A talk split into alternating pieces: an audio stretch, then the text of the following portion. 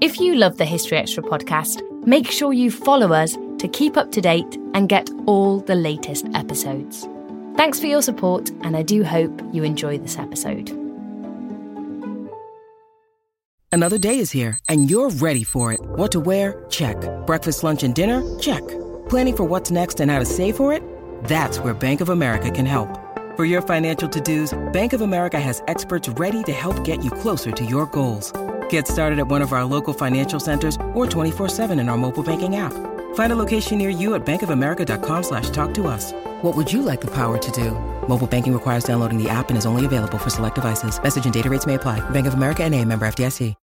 When you need mealtime inspiration, it's worth shopping Kroger, where you'll find over 30,000 mouthwatering choices that excite your inner foodie. And no matter what tasty choice you make, you'll enjoy our everyday low prices, plus extra ways to save, like digital coupons worth over $600 each week. You can also save up to $1 off per gallon at the pump with fuel points. More savings and more inspiring flavors make shopping Kroger worth it every time. Kroger, fresh for everyone. Fuel restrictions apply.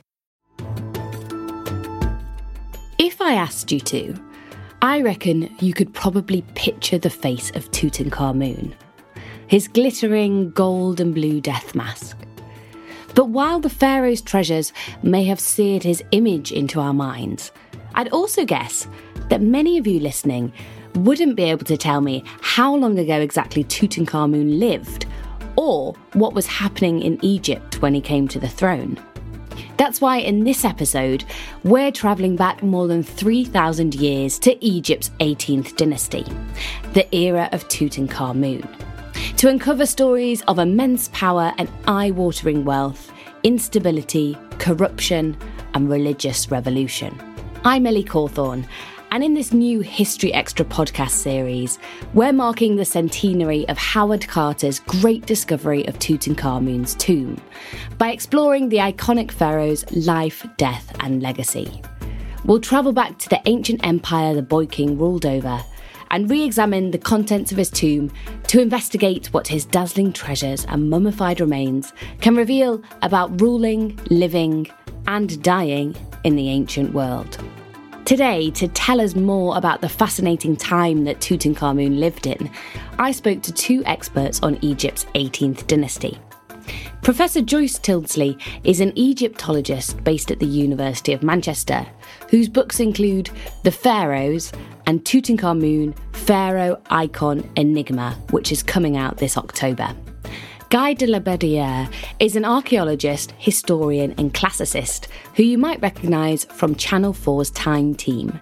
His most recent book is Pharaohs of the Sun How Egypt's Despots and Dreamers Drove the Rise and Fall of Tutankhamun's Dynasty. So, today we're going to be putting the discovery of Tutankhamun's tomb into context. We're going to be heading back to the 14th century BCE to take a look at Egypt in the age of the Boy King. What were some of the defining characteristics of this period of Egyptian history? Well, Tutankhamun belongs to what we call the 18th dynasty of ancient Egypt, which is part of the New Kingdom. But these are actually quite modern ideas. Tutankhamun himself would not have understood the idea of the 18th dynasty because he wouldn't have counted in dynasties. He would have seen himself as being part of a long line of kings that stretched right the way back, not just to the first king of Egypt, but to the gods who ruled Egypt at the beginning of time. So it's a modern idea, but actually it fits very well with the history because the 18th dynasty starts with a period of um, battle. Well, the Egyptians expel foreign rulers from the Nile Delta and consolidates into a time of wealth and empire and power. And that, that's the world that Tutankhamun was born into. Tutankhamun lives around a thousand years before Alexander the Great. And he is himself coming something like 1400 years, 1500 years from the time we count Egyptian dynastic history as starting. So it's a phenomenally long period. And as Joyce says, it is punctuated by uh, remarkable phases. We've referred to the New Kingdom. There is, of course, the Old Kingdom, which most people understand as the time when the pyramids are. That is followed by something we very prosaically call the, the First Intermediate Period. And I love the idea of Egyptians walking around thinking, I live in the time of the First Intermediate Period, which is a, rem- a remarkable idea, followed by the Middle Kingdom. Now, the Middle Kingdom is I suppose you might almost call it the equivalent of our medieval period. That is when a lot of the grander traditions of Egyptian society become even more fully established, because that's something the New Kingdom often harks back to. But we have to remember that after the 18th dynasty, there's well over well, around another thousand years of Egyptian dynastic history, followed by the Ptolemaic pharaohs, who were established by uh, first of all Alexander the Great, and then of course the Roman rule of Egypt. So it's just a phase of about 250 years, right in the middle of a very very long panorama of history. Hopefully, that's given you a better sense of this vast swathe of time that we casually refer to as ancient Egypt, and where exactly Tutankhamun and the 18th dynasty he belonged to fit within that. It can be quite hard to wrap your head around, but we're talking about events that happened more than 3,000 years ago here. So, how do historians know what was going on in a period that was simply so long ago? What sources have survived down the millennia?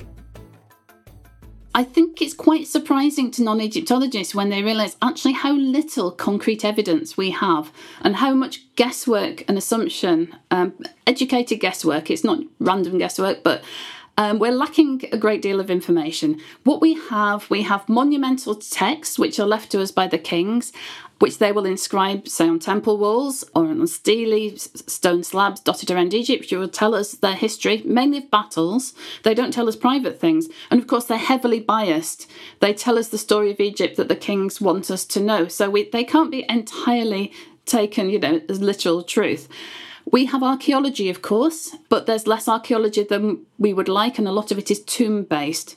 We have elite tombs where elite courtiers, those who could afford to build a tomb, might tell their biography on the tomb wall. Again, heavily biased and aimed at achieving a good afterlife. And we have random writings, we have fictional stories, we have instructions to young men how to behave, we have some legal documents, we have all that sort of thing. But what we don't have is the equivalent of our diaries, if you like. We don't have eyewitness accounts of what was happening at the time that we can actually totally believe. So we are piecing things together.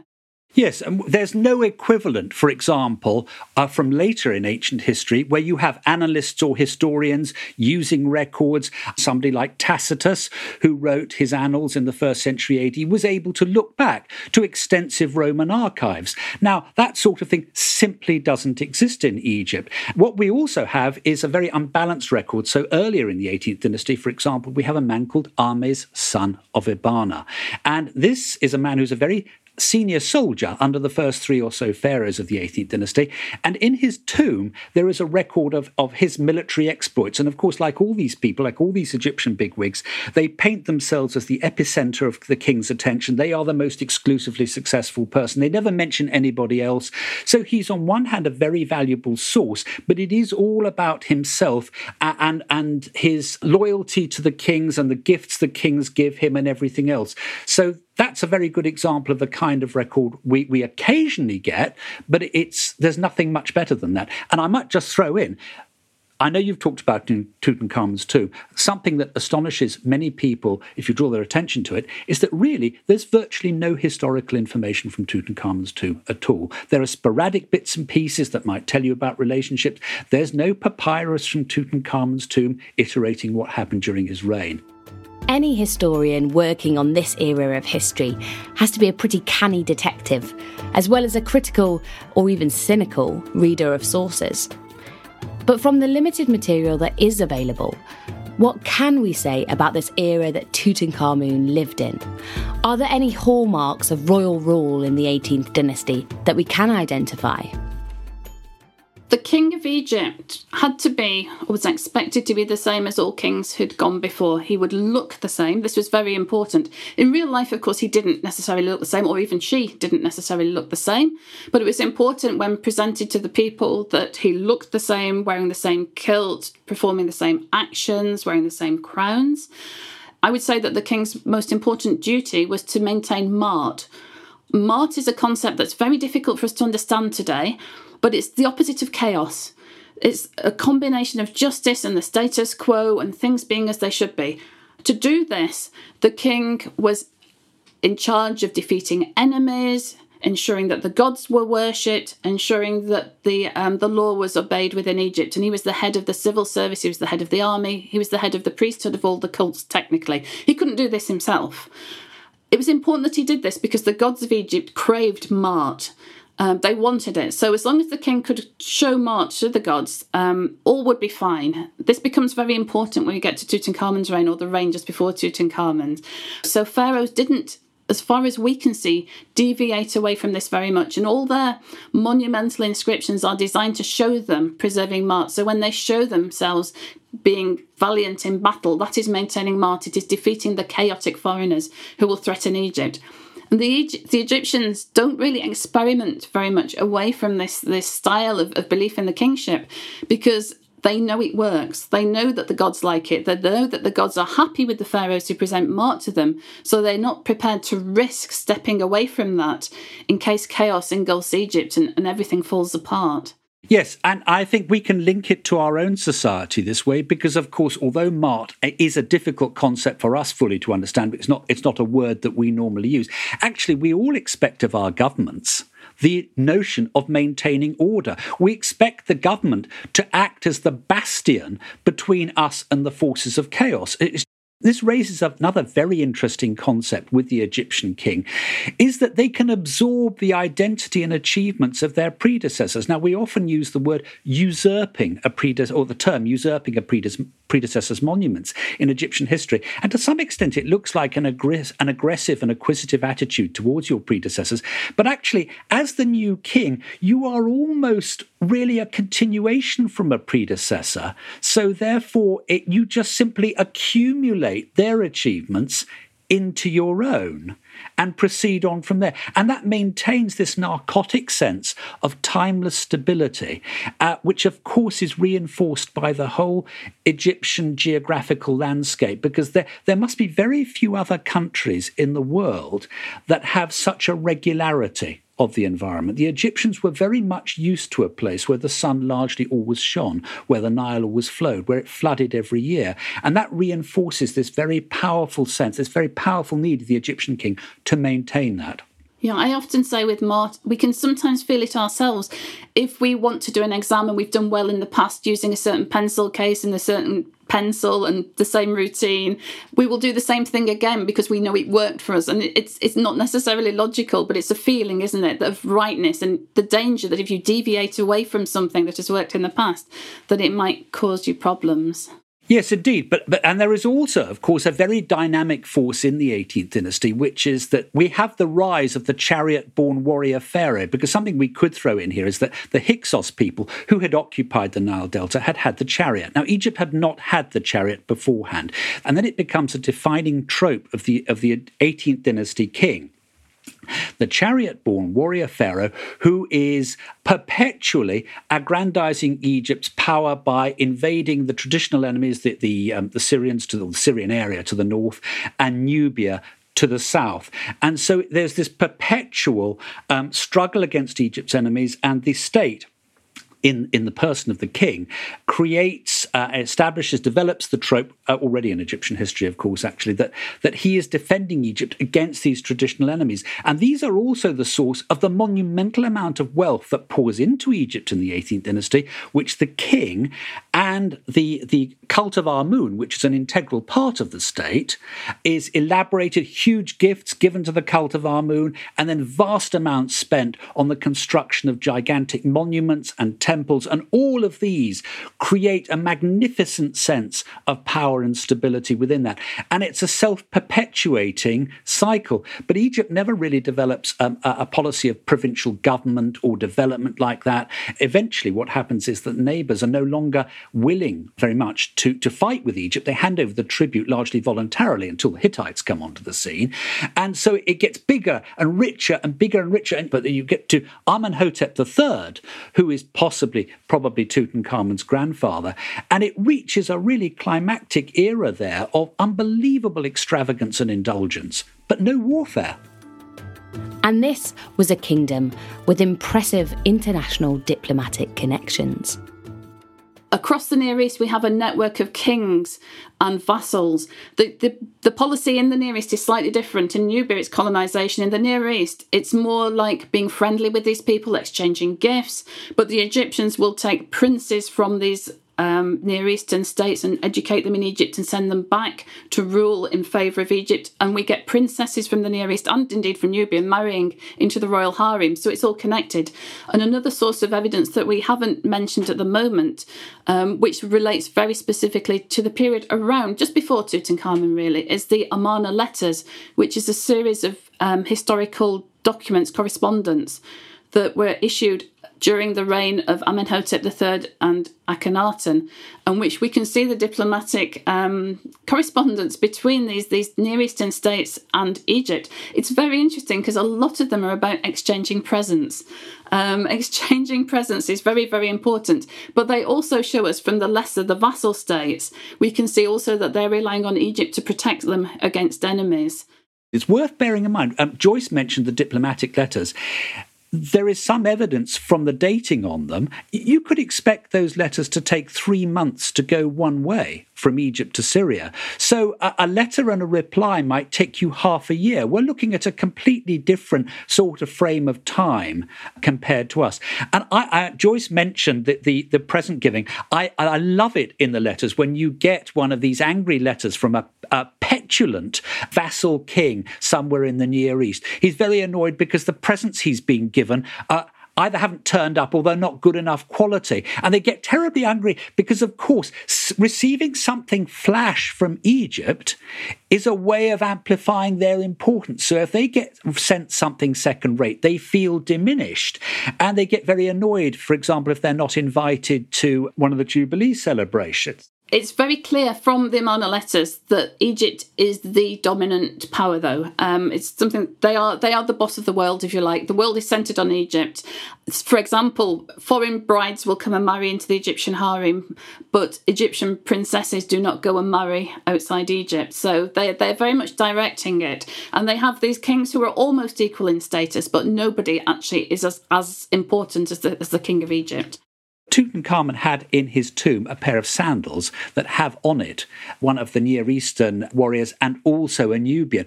So he can literally walk around trampling them underfoot. Just as Joyce says, Egypt is the totally dominant party. What were the key centres of power in this period? Egypt has, in its simplest terms, a religious capital at Thebes, which we call Luxor today, and that's uh, it, it's taken on a huge amount of prominence because so many of its monuments have survived. And that's where most tourists will visit today. That's where the principal temples and tombs are. And then right up to the north, you have Memphis, which is very close to where modern Cairo is. That was the administrative capital of Egypt. The difference is that Memphis has been largely washed away by movement of the Nile. So there's very little left there today. But it was absolutely uh, the, the epicenter of Egyptian government and administration. But as Joyce um, has explained, uh, also, of course, the pharaoh and his court is moving up and down the Nile continuously. There are various centers, important religious centers and temples, all the way up and down. And of course, the Egyptian kings are forever building at various different places, marking out their presence up and down the Nile. By the later part of the 18th dynasty, Egypt was riding high. It was the dominant power in the region, surrounded by a constellation of tribute paying vassal states who were too afraid to challenge it militarily. But what did this comfortable position mean for life inside Egypt? it's very interesting that development away from the military because looking at it from an outsider's view and it's no nowhere explained so we're kind of guessing here the religious aspect of life becomes far more important as the military aspect of life seems to diminish. Joyce, what can you tell us about the religious role of pharaohs in this era? Pharaoh was in charge of all the cults in Egypt, and there were lots and lots of them. Um, the Egyptians worshipped many hundreds of gods. That's that's a conservative number, probably many thousands, because also gods could combine. So you get a god like Amun and a god like Re, the sun god. They could combine to be Amun Re, but Amun could combine with other gods, and Re could combine with other gods. It's difficult to count them. The interesting thing is that you could almost say it's not a religion, it's more like a series of cults. There's no set text. You can basically worship who and how you want to. The state cults are pretty much the, the, the concern of the king. He will perform the rituals. This is why when we look at the temples of Egypt, it's always the king shown on the walls doing things. Now we know he can't have actually done every ritual because it would be absolutely impossible. He had deputies, he had priests who did it for him. But basically, the state temples were his concern, and the ordinary people had very little contact with the state um, temples, but during the 18th dynasty, gods did start to process out of the state temples and they would process amongst the people and then go back into the temple. And at that point, the people could have some sort of contact with the state god.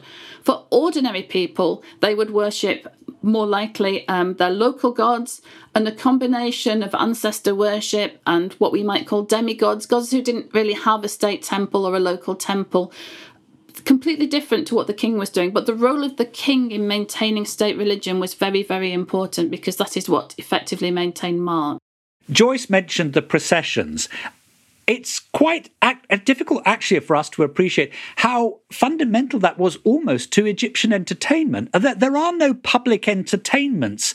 No Egyptian city comes with a stadium or an amphitheatre. There aren't even mass gathering places. This is quite unlike later cities of the ancient world, uh, even in Egypt, actually. I mean, Alexandria is a, uh, under the, the Ptolemaic pharaohs, a totally different type of place. So actually, these ceremonial events are massive massive pieces of entertainment and participation in Egyptian culture. This is not a society that has any political representation or expression of protest. Therefore, people are absolutely held within this umbrella. It's really quite a narcotic way of life, which is why when it becomes disrupted temporarily, you can understand just how damaging that is to Egyptian society. So far in this conversation, me, Joyce, and Guy have spoken about 18th dynasty Egypt in pretty broad geopolitical terms royals, state religion, international diplomacy. But of course, at the same time that all these big historical trends were happening in Egypt, there were also countless people going about their ordinary lives. So, what can we say about those who lived under Tutankhamun and his predecessors? Well, it's an incredibly elitist society. I mean, the record is almost entirely dominated by the king and the elite. And the elite are very much tied up with um, showing their relationship to the kings. And I would equate it in some ways to almost uh, take Elizabethan society where we, we, we tend to look back at the Tudors and we're all fixated about the Tudor kings, but we also know about the Tudor elite who spent a lot of their, a huge amounts of their money on what are prodigy houses in order to impress the king and to show their status. And you have much the same thing in Egypt. I call them the prodigy tombs. So if you go to Western Thebes, if we take somebody called Rekhmire, who is a vizier, under um, the end of Thutmose III and during Amenhotep II. This incredibly powerful man who has a, tomb chapel that survives. And this tomb chapel is almost like a mini version of, of a king. It shows him receiving tribute on behalf of the king, loads of people bowing down towards him, lots of reminders on the wall about how exalted and how massively high status he is and how respected he is.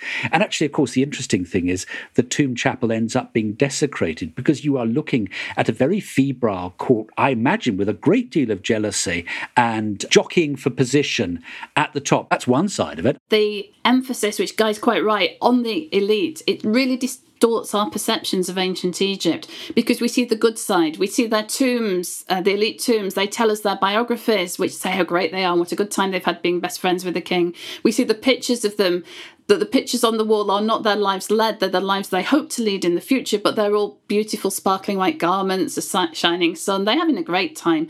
We, we see their, their um, belongings in their grave goods. We don't see the, the more ordinary, darker side of life because a lot of Egypt's um, domestic sites have completely vanished because the tombs are, are built in the desert, in, in the sand, and that they're dry and they've they're built of stone quite often. They've survived. The domestic architecture is built of mud brick. It's built far closer to the Nile, the River Nile, and has um, basically dissolved into, um, into into mud or has been flattened and built over and built over. So we do get this very one-sided view of ancient Egypt, and um, it's not uncommon for people to have a sort of in their heads when they picture ancient Egypt, they imagine that everybody lived the same beautiful life, the same beautiful clothes and jewels and so on. And the evidence that we do have for the ordinary people shows that, as we would expect, actually life was quite hard for many people. It might have been better than other places because there was a lot of food available in Egypt. It's a very fertile land due to the flooding of the Nile, which happens every year. But like everywhere in the ancient world, it wasn't a particularly easy place for most people to live. One of the most interesting sites that can tell us more about ordinary lives at this time is the remains of the city of Amarna. Amarna has a fascinating foundation story, which we'll explore later. But essentially, it was established as a new power hub under Tutankhamun's probable father, Akhenaten. And it's proven to be a very revealing site for reconstructing the lives of the less fortunate from an archaeological point of view, it has yielded the most remarkable body of evidence for the workers. And let's remember that Egypt is built off the broken backs of ordinary Egyptians and untold numbers of slaves who were laboring on all these monuments. The amount of work it takes is gigantic. And when you go to the workers' cemeteries at Akhenaten's new city, what you find is a predominantly very young population, children, very young adults, their bodies largely broken. Most of them uh, show signs of severe physical injury and even malnourishment. And these are workers' compounds which are controlled and guarded. They're building the new city. How representative it is of the rest of Egyptian society over the longer period, it's not so easy to tell because, as Joyce quite rightly says, most of those sites simply don't exist. But what it draws our attention to is that right from the beginning, Egyptian society is all about really the benefit of the absolute elite and shoring up their position. Another development we get at this time is an increase in the civil service because Egypt has expanded, it's so wealthy now, it's, it's communicating with, with other lands and so on. There are major building projects going on up and down the Nile and, and the, the Delta that we get a sort of boom in the civil service. Um, and these are these are people who are working their way towards being elite. The way to um, progression in life in ancient Egypt was to be educated, and education started off being very very restricted. But at this point there is need for more and more scribes more and more accountants. They're great tax collectors so tax collectors and so on. And so we also get a sort of booming middle class at the same time that we haven't really seen before. It's difficult to apply modern terms like middle class and upper class elite is, is, is, a good term um, because it doesn't suggest birth which is an, an interesting thing so we do find out people also making their way into this elite group through the route of being scribes or earlier in the 18th dynasty through military prowess as well. So there is a certain amount of social mobility. But on the whole, Egypt's social pyramid is characterized by having very little social mobility, like Guy's saying. And the royal family do work to keep themselves separate from other people. And one way that they will do this is to have brother sister marriages. It's not compulsory and not everybody does it, but it happens quite often and it does have the effect of restricting the royal family. So we have a society dominated by elites, desperate to keep power, wealth, and status in their own family's hands. But from Guy's perspective, this went beyond grasping and money grabbing. Rather, it tipped into all out exploitation and corruption. I'd like to just jump ahead to the end of the dynasty. I want to go to Horemheb. Horemheb is a military general under Tutankhamun, but he starts out as a scribe. He's a highly educated person from very modest origins. Now, because of the failure of the royal line, it's Horemheb who becomes the king at the end of the dynasty. And during his reign, he issues an edict about reforms in Egypt. It's very detailed. Now, of course, it's rhetorical to some extent. It's in his interest to paint himself as a, a reforming pharaoh. But what he describes is a very interesting situation in which the royal court, the harem, and its hangers on progress up and down Egypt, their officials habitually ripping off local villages, stealing stuff, beating up people, the soldiers soldiers doing the same thing on behalf of the king. And Horemheb sets out, or so he says, to rule out this corruption and, and to institute a whole series of very severe punishments for anybody doing this in the name of the crown. Now, he does hark back to earlier in the dynasty. How true this is, it's difficult for us to judge, but there must have been some truth in it. And by going to him and looking back, we can see how, uh, just as we've been talking, this, this royal family and the elite, they're not only metaphorically screwing over Egypt's neighbours, they're also doing it to quite a lot of their own people. There's a habitual, lazy corruption and exploitation. I think that Joyce and Guy have painted a pretty evocative picture of Egypt in this period. A time of international dominance, immense wealth, elite exploitation, and a rich religious culture. But that's not the whole story of the 18th dynasty.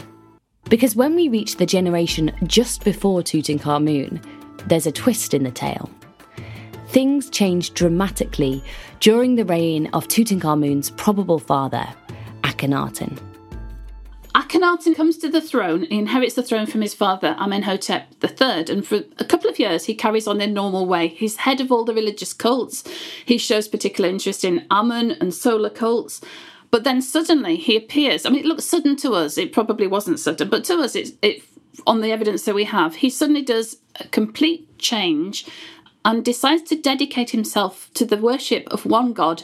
It's a solar disk that shines in the sky, known as the Aten. He's not a monotheist in that he allows certain other gods to exist, but basically he focuses on this god and he wants everybody else around him to focus on it too. I'm not sure what he thinks of the ordinary people. I don't think Akhenaten is very interested in the ordinary people, but certainly the elite are absolutely expected to follow his lead.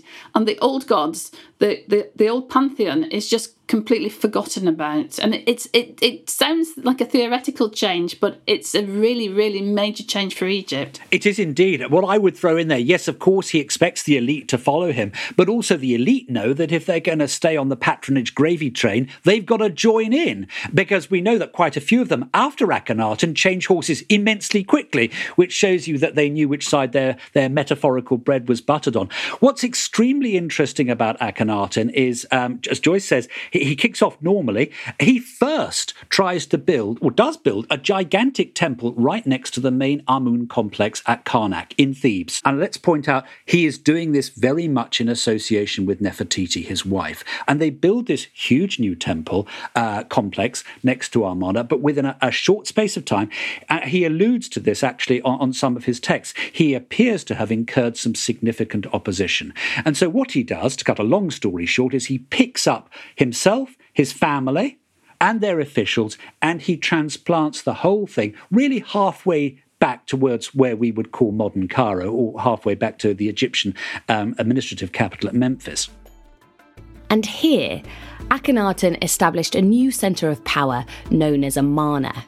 Amarna, if you remember, was that city that Guy spoke about earlier as an important architectural site for studying the lives of ancient workers. And at Amarna, Akhenaten created an entirely new city, and with it, a new set of religious rules.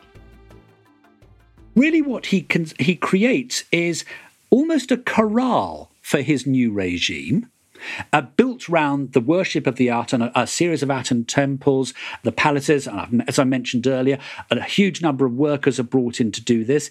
He erects stelae in the cliffs around this city, which demarcate it. They set it out as a kind of a special zone.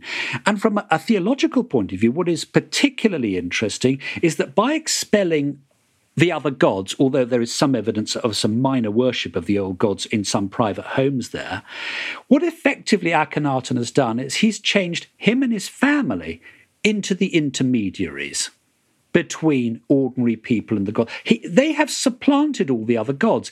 And so they pose in what I would call tableau vivant, if you like, of, of, of themselves in ceremonies. It's all about Akhenaten and Nefertiti and their daughters, and the Aten solar disk bathing them in beneficent rays. And this is a complete disruption. If you think about it from a political and military point of view, politically, he has completely knocked out all the influence, importance, and wealth of the vast Amun temples, which have been accumulated for centuries. There's no military campaigning, so there's nothing in it for anybody in terms of booty, warfare, and glory. This kind of almost cult like existence, it's very difficult to identify, and this is partly the passage of time and the lack of the records, where he thinks he's going. There's no march to the promised land, he doesn't even have a convenient ide- ideology of death. Because when members of his family start to die, it's quite obvious from the tomb records they don't really know how to handle it. And you can see in the tombs of the nobles who are buried there, again, it's they're bereft of all the other gods who would normally have taken part in the ritual of death. He's created huge existential problems for the whole Egyptian mentality. This is something that's had historians locked in debate for years. What would motivate Akhenaten to embark on such an ambitious or wild overhaul of Egypt's value system? A value system that its society and stability was based on. Was it solely self interest? Or maybe was something else at play? Well, of course, the question is the, the question we have to ask, Joyce, isn't it? I mean, was he mad? Was he literally mentally unbalanced? And even if he wasn't to begin with, did he become so? My feeling is that he's working towards his own and his father's divinity. Um, kings have been semi divine, you could say, in Egypt, and in Nubia more so. Certainly, Amenhotep III, his father, has been worshipped as, as a god. I think Akhenaten is working very much towards making the royal family divine on earth, and he's doing this by expressing this link to the sun god, which some experts have suggested might represent his actual father. But the trouble is, as Guy has said, when Akhenaten dies, it's unsustainable because there's no reason to carry on with it. It's offering nothing to the elite who surround him. There's no real afterlife. They are just going to be like ghosts in their tombs and haunting the Aten temple. And it's not great for people who are expecting to live in the field of reeds with Osiris. Yeah, if we go back earlier in the dynasty, of course, every king, uh, or not everyone, but there's a, a number of them, um, articulate the, the trope that they were sired by Amun, who comes to their mother um, in the guise of their father. So that, that this divine element has already been a very important part of it. And yes, under Akhenaten, you have this um, this strange narcissistic, self-contained structure just around the family. Something I'd like to throw in though is it's worth bearing in mind. Although there's a great one of the arguments we could have for several weeks is how old Akhenaten was when, when he became king or died. And the jury is very much out on that. But what is certainly true is that he was a relatively young man. He may well have only been in his teens when he started this revolution. Now, there are a lot of arguments about that.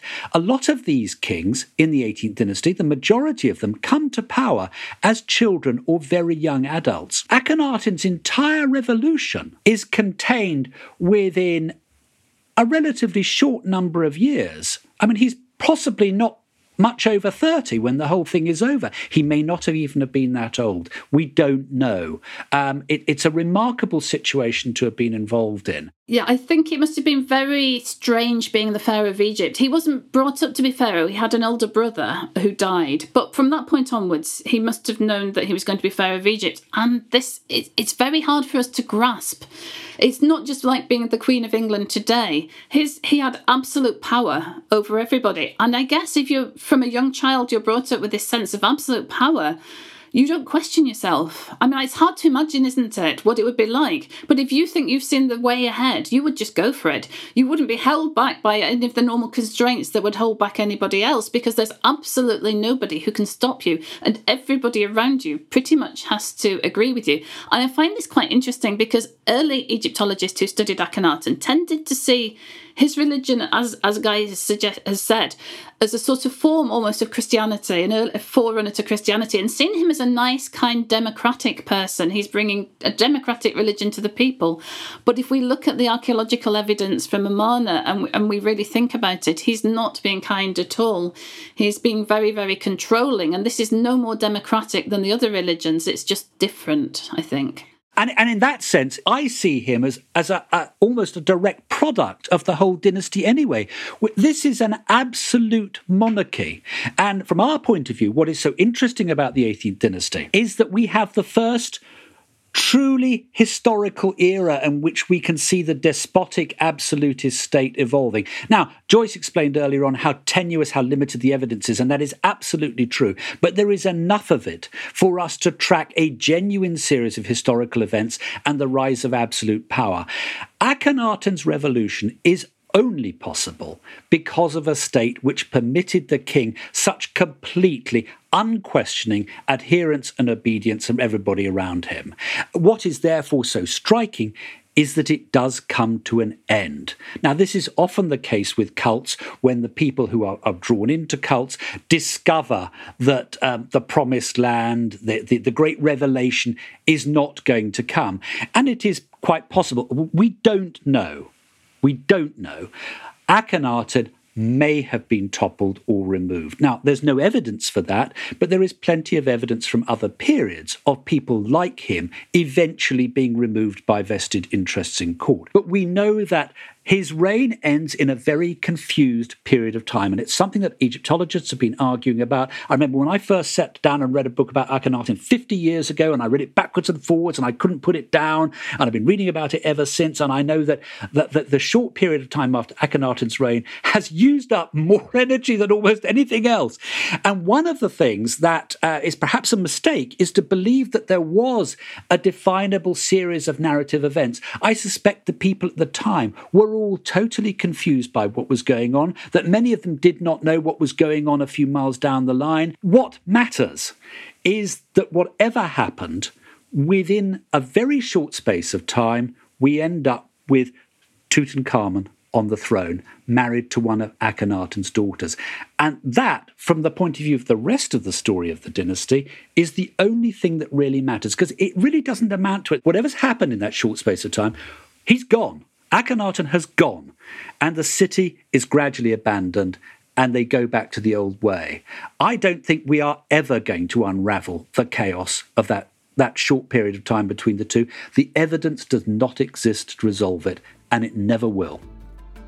And that lack of evidence is what makes the period immediately before Tutankhamun's rule one of the most tantalising and frustrating in ancient history. Tutankhamun comes to the throne after I think what is probably a period of confusion, um, not necessarily talking about the royal succession because that is very confused from our point of view. It might not have been confused to the people who were there at the time, but certainly religious confusion, geographic confusion because the royal court is living in the middle of, of Egypt, which has never happened before and has been completely isolated. Whereas normally pharaohs would sail up and down the Nile and, and showed themselves to their people.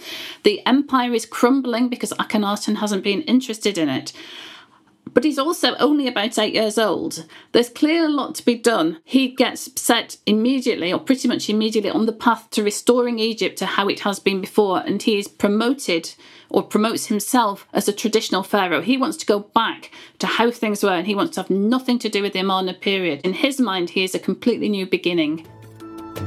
Next week, we'll be jumping off from that new beginning as we look at the life and rule of Tutankhamun himself. We'll examine how his reign sought to shake off the religious reforms of his predecessor, ask how much power the young pharaoh really had, and relive the luxurious lifestyle of Egyptian royalty. Many thanks to both my experts for this episode, Professor Joyce Tyldesley and Guy de la Guy's most recent book is Pharaohs of the Sun How Egypt's Despots and Dreamers Drove the Rise and Fall of Tutankhamun's Dynasty. Joyce's latest book, Tutankhamun Pharaoh Icon Enigma, will be coming out this October and is available to pre order now. Thanks for listening. This episode was produced by Brittany Colley. Additional checks by Rob Blackmore and Rob Attar.